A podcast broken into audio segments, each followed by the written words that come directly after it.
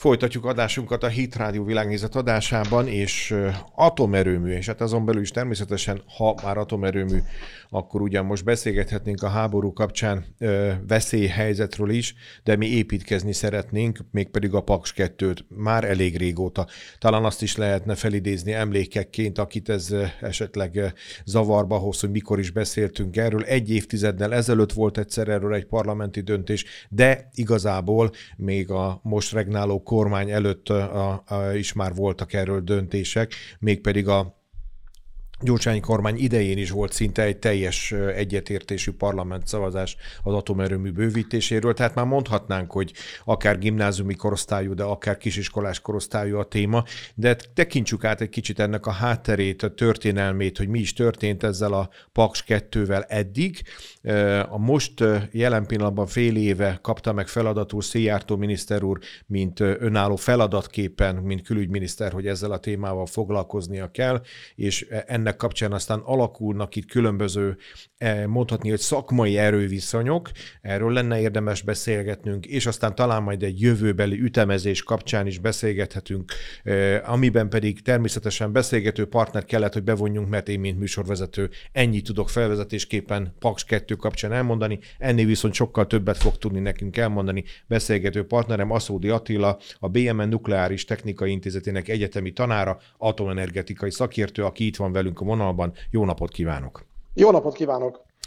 Nos, szabad-e ebbe történelemről beszélni? Tehát van-e igazából ennek felidézhető mérföldkövei azon túl, amit én elmondtam ezzel a két parlamenti döntésről, tehát egyfajta politikai szándék az úgy tűnik, hogy van? Mindenképpen van ennek a projektnek történelme. Azt tudom mondani, hogy a, az első igazi lépés, hivatalos lépés az 2009-ben történt, amikor a parlament elvi hozzájárulását adta eh, új atomerő blokkok építésének az előkészítéséhez. Eh, tudni kell azt, hogy az atomtörvény előírja, hogy új reaktor építéséhez a parlament elvi hozzájárulása szükséges, tehát az ehhez eh, kapcsolódó lépés történt meg 2009-ben. Ennek a felhatalmazásnak a birtokában az MVM, az Állami Villamosenergetikai Társaság kezdett el egy nagyon komoly előkészítő munkát, amiben különböző tanulmányok jöttek létre, illetve aztán talán megalapították a PAS 2 projekttársaságot, akkor még az MVM berkein belül. Különböző megoldásokat, különböző műszaki, körzeti, finanszírozási megoldásokat vizsgáltak akkor ebben a projektben, majd aztán végül 2014-ben úgy döntött a kormány, hogy hogy az Orosz Föderációval köt egy államközi szerződést, amit aztán követett egy finanszírozási államközi szerződés. Az azért nagyon lényeges, mert az atomerőművek építése nem csak hosszabb időt, hanem meglehetősen nagy tőkét igényel, nagy az investíció, és az az építkezés, ez tipikusan 8-10-12 évet vesz igénybe, amikor már ténylegesen zajlik az építési munka. Ezért nem lehet csak úgy simán a, a bankoktól, a pénzpiacról általában ilyen nagy projektet finanszírozni. Ezért volt fontos a kormány számára 2014-ben, hogy Oroszország nem csak egy technikai megoldást kínált, hanem egy finanszírozási csomagot is adott ehhez a technikai megoldáshoz. Úgyhogy erről született 2014. januárjában, illetve márciusában egy-egy döntés, amit aztán a parlament is jóvá hagyott, és így kezdődött meg a, a projektnek a, a tényleges megvalósítása. Tehát a PAS 2 projektről, mint futó műszaki megvalósítási projektről 2015. januárjától beszélünk, mert 2014. decemberében írta alá a Paks 2, illetve a Rosszatomnak az egyik leányvállalata azt a szerződés csomagot, ami ténylegesen már magánjogi szerződés és a, a megvalósításnak a részleteit tartalmazza.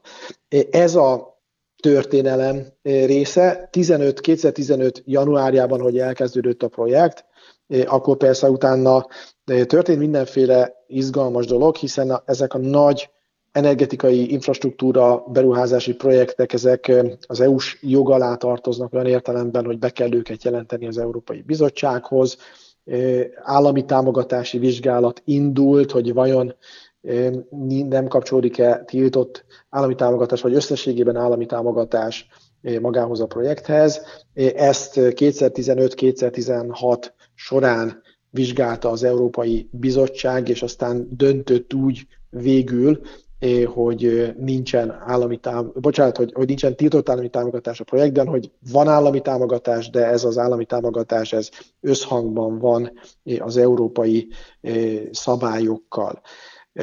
Gyakorlatilag szükség volt még nagy engedélyek megszerzésére, ezek például a környezetvédelmi engedélyezés ott 10-15-16 magasságában zajlott, szintén volt egy nagy telephelyengedélyezési projekt, először vizsgálatok, majd aztán utána engedélyezés, és tulajdonképpen 2017 tavaszára jutott el oda a projekt, hogy megvolt minden Európai Uniós engedélye, és a nagy hazai engedélye, környezetvédelmi engedély, telephelyengedély is rendelkezésre tudtak állni, úgyhogy itt váltott át a, a projekt a tényleges tervezésbe. Ugye nagyon fontos azt tudni, hogy egy atomerőmű egy nagy, komplex ipari létesítmény, körülbelül 100 épület, rengeteg technikai rendszer,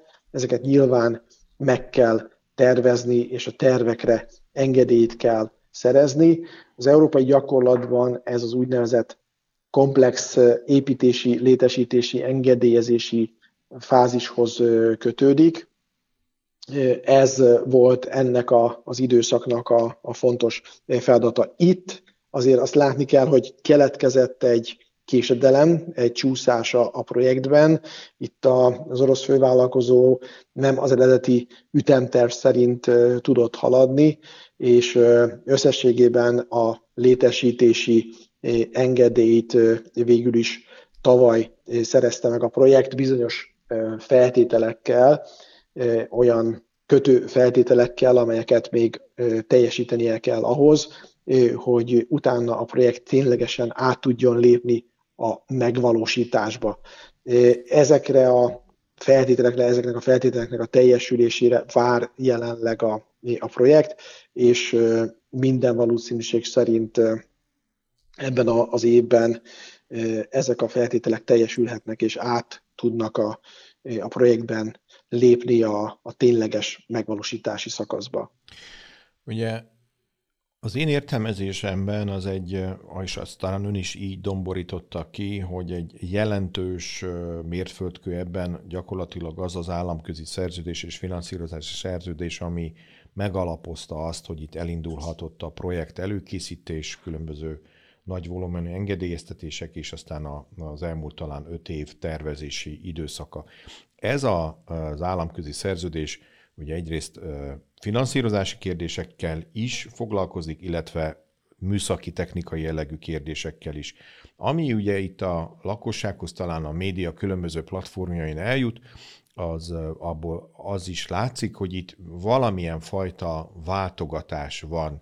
Ugye a legutóbbi hír az az, hogy az irányítás technikai részt az nem olyan egyértelmű, hogy most akkor német vagy francia technológiával oldják meg, és egyáltalán hogy kerültek ide a németek, a franciák, amikor eddig csak orosz oldalról közelítettük meg ezt a kérdést.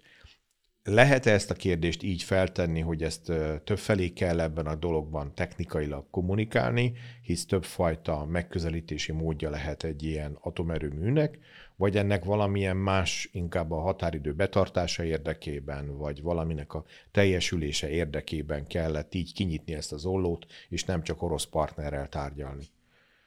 Ez egy nagyon izgalmas és nagyon jó kérdés. Azt kell látnia, hogy ahogy az előbb említettem, egy atomerőmű egy nagy, komplex műszaki létesítmény, rengeteg épülettel, rengeteg rendszerrel.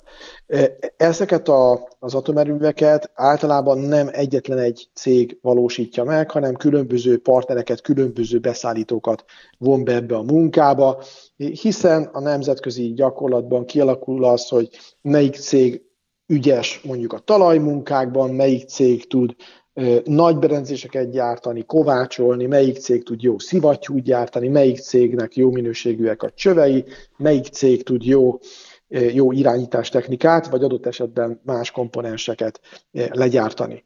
Ha csak magukat az orosz építésű atomerőveket nézzük, akár Oroszországban, tehát még akár otthon is, akár máshol a világban, Kínában, Bangladesben, Egyiptomban, Törökországban, azt láthatjuk, hogy, hogy ezek a projektek mindig konzorciumban valósulnak meg.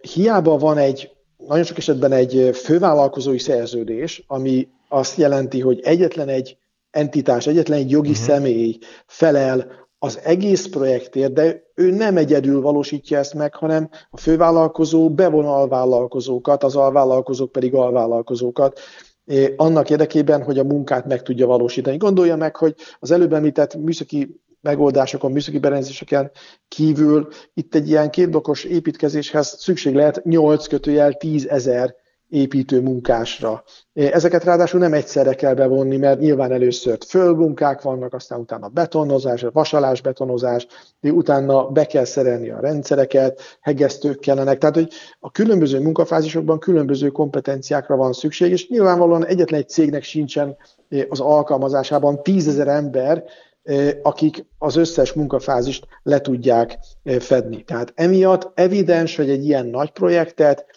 sok cég konzorciumban valósít meg, és ahogy említettem, az is világos, hogy kialakult a munka megosztás, mert különböző cégek különböző dolgokban jók.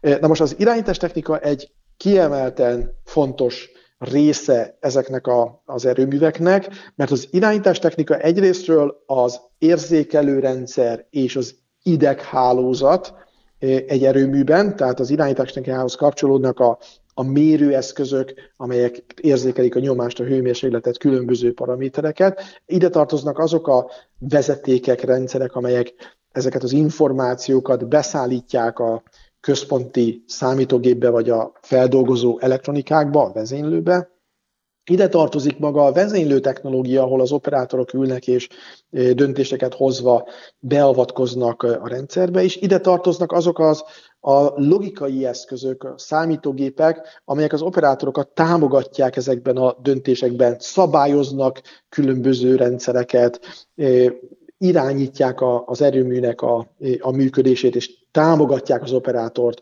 az erőmű irányításában. Most ezekben a mérő irányító rendszerekben eh, hagyományosan nagy tapasztalata a németeknek és a franciáknak van, és ebből a tényből kiindulva bizony még az oroszországi atomerőmű projekteknél is a, ezeket a biztonságkritikus irányítástechnikai rendszereket német-francia konzorcium szállította az elmúlt 20 évben is, úgyhogy evidens volt az, hogy a magyar projektben is ezt a német-francia konzorciumot, a Framatomnak és a Siemens Energy-nek a konzorciumát érdemes bevonni, és végül is egy kiválasztási folyamatban ők is bizonyultak a legjobbnak erre a, feladatra. Ugyanakkor azért beszéltünk az elmúlt hónapokban olyan sokat erről a kérdésről, mert a nukleáris létesítményekben alkalmazott irányítás technikának vannak olyan elemei, amelyek úgynevezett kettős felhasználású termékek. A kettős felhasználású termék azt jelenti, hogy nem csak polgári célra lehet használni egy adott rendszert, egy adott komponenst, hanem akár esetleg katonai célra is, mert egy ilyen irányító rendszer, ez mondjuk képes lehet akár egy, egy katonai létesítménynek a bizonyos műszaki funkcióit is ellenőrizni, irányítani. És bizony ezeknek a kettős felhasználású termékeknek a, az exportjára speciális engedélyezési szabályok vonatkoznak. Ez azt jelenti, hogy ha egy nyugati cég ilyen eszközt, rendszert akar szállítani egy másik országba, akkor a saját nemzeti hatóságától engedélyt kell erre kérnie. Uh-huh. És bizony a Siemens Energy, amikor a saját engedélyét megkérte a német export hatóságtól, akkor erre a kérdésre nem kapott választ. Ez egy nagyon furcsa helyzet, mert nem az történt, hogy ez a német hatóság megtagadta az engedély kiadását. Nem az történt, hogy azt mondta a német hatóság, hogy nem exportálható a termék, hanem egyszerűen nem válaszolt a kérdésre. Legalábbis én ebben a pillanatban a hírek alapján így értem ezt a szituációt. De szabad ezt egyébként úgy értelmezni, hogy hogy ez a válasz nem adása az egyenértékű a nem megengedéssel? Szerintem nem egyenértékű vele, hogyha, hogyha nem akarnám megengedni a, a német exporthatóság, és erre lenne egy jó indoka, akkor vélhetően nem tartana túl sokba azt a pársoros levelet megírni, hogy megtagadom, vagy megtiltom ezt, a, ezt az export tevékenységet. Itt vélhetően valami másról van szó, nem teljesen világos számomra, hogy ennek mi a pontos indoka, de minden esetre mind a mai napig nem érkezett meg úgy tudjuk, hogy nem érkezett meg ez a, ez a német e, válasz, és így aztán e, a magyar kormány úgy döntött, hogy ezt megint csak a hírekből látjuk, tudjuk, e, hogy a francia Framatommal vette fel a kapcsolatot, és aztán a Framatomnak a terjedelmét bővítették ki a projektben. Eleve volt Framatom irányítástechnikai rész a projektben, és tulajdonképpen ezt növelték meg, mert az látszik, hogy a francia oldalról ennek az engedélynek a megszerzésével nincsen probléma, annak ellenére, hogy, hogy nyilván a francia hatóság is tisztában van azzal, hogy kettős felhasználású termékről van szó, de belátja, hogy, hogy ez itt nem tud, hogy mondjam, nem tud félremenni, nem tud rossz célra felhasználódni, már csak azért sem, ha belegondol, mert hogy a technikai eszközöket nem kell Oroszországba szállítani, a technikai eszközöket Magyarországra kell szállítani, hiszen itt fogják beszerelni, itt fogják összeépíteni az erőmű többi részével, és a mérnöki tudás tekintetében, a mérnöki tudás átadása tekintetében pedig nincsen új helyzet, hiszen ahogy említettem az előbb, több Oroszországban lévő atomerőműben ugyanez a nyugati irányítás technika van már ott, működik, tehát az orosz fél mindent ismer erről, ismeri a szoftvert, ami benne van, ismeri a felépítését, ismeri az összes komponensét,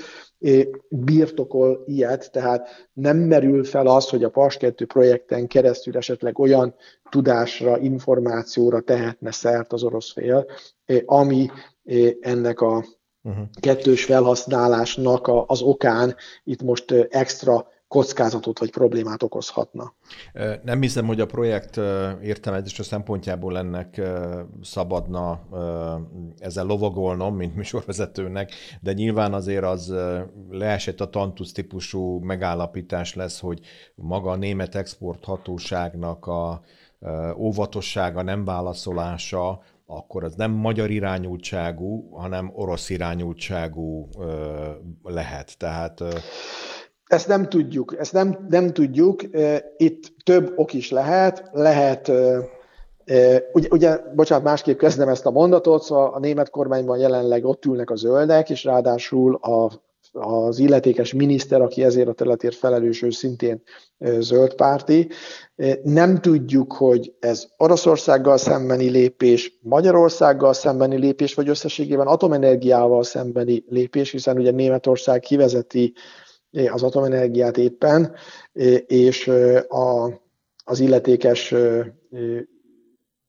miniszter fontos szerepet játszott abban, hogy végül mégiscsak bezárták az utolsó három németországi atomerőművet, tehát ez még akár ilyen atomenergiával szembeni lépés is lehetne, de, de nem, nem tudjuk igazándiból, ez nem, nem világos ebben a pillanatban. Én legalábbis nem láttam olyan információ csomagot, ami alapján ezt lehetne pontosan érteni.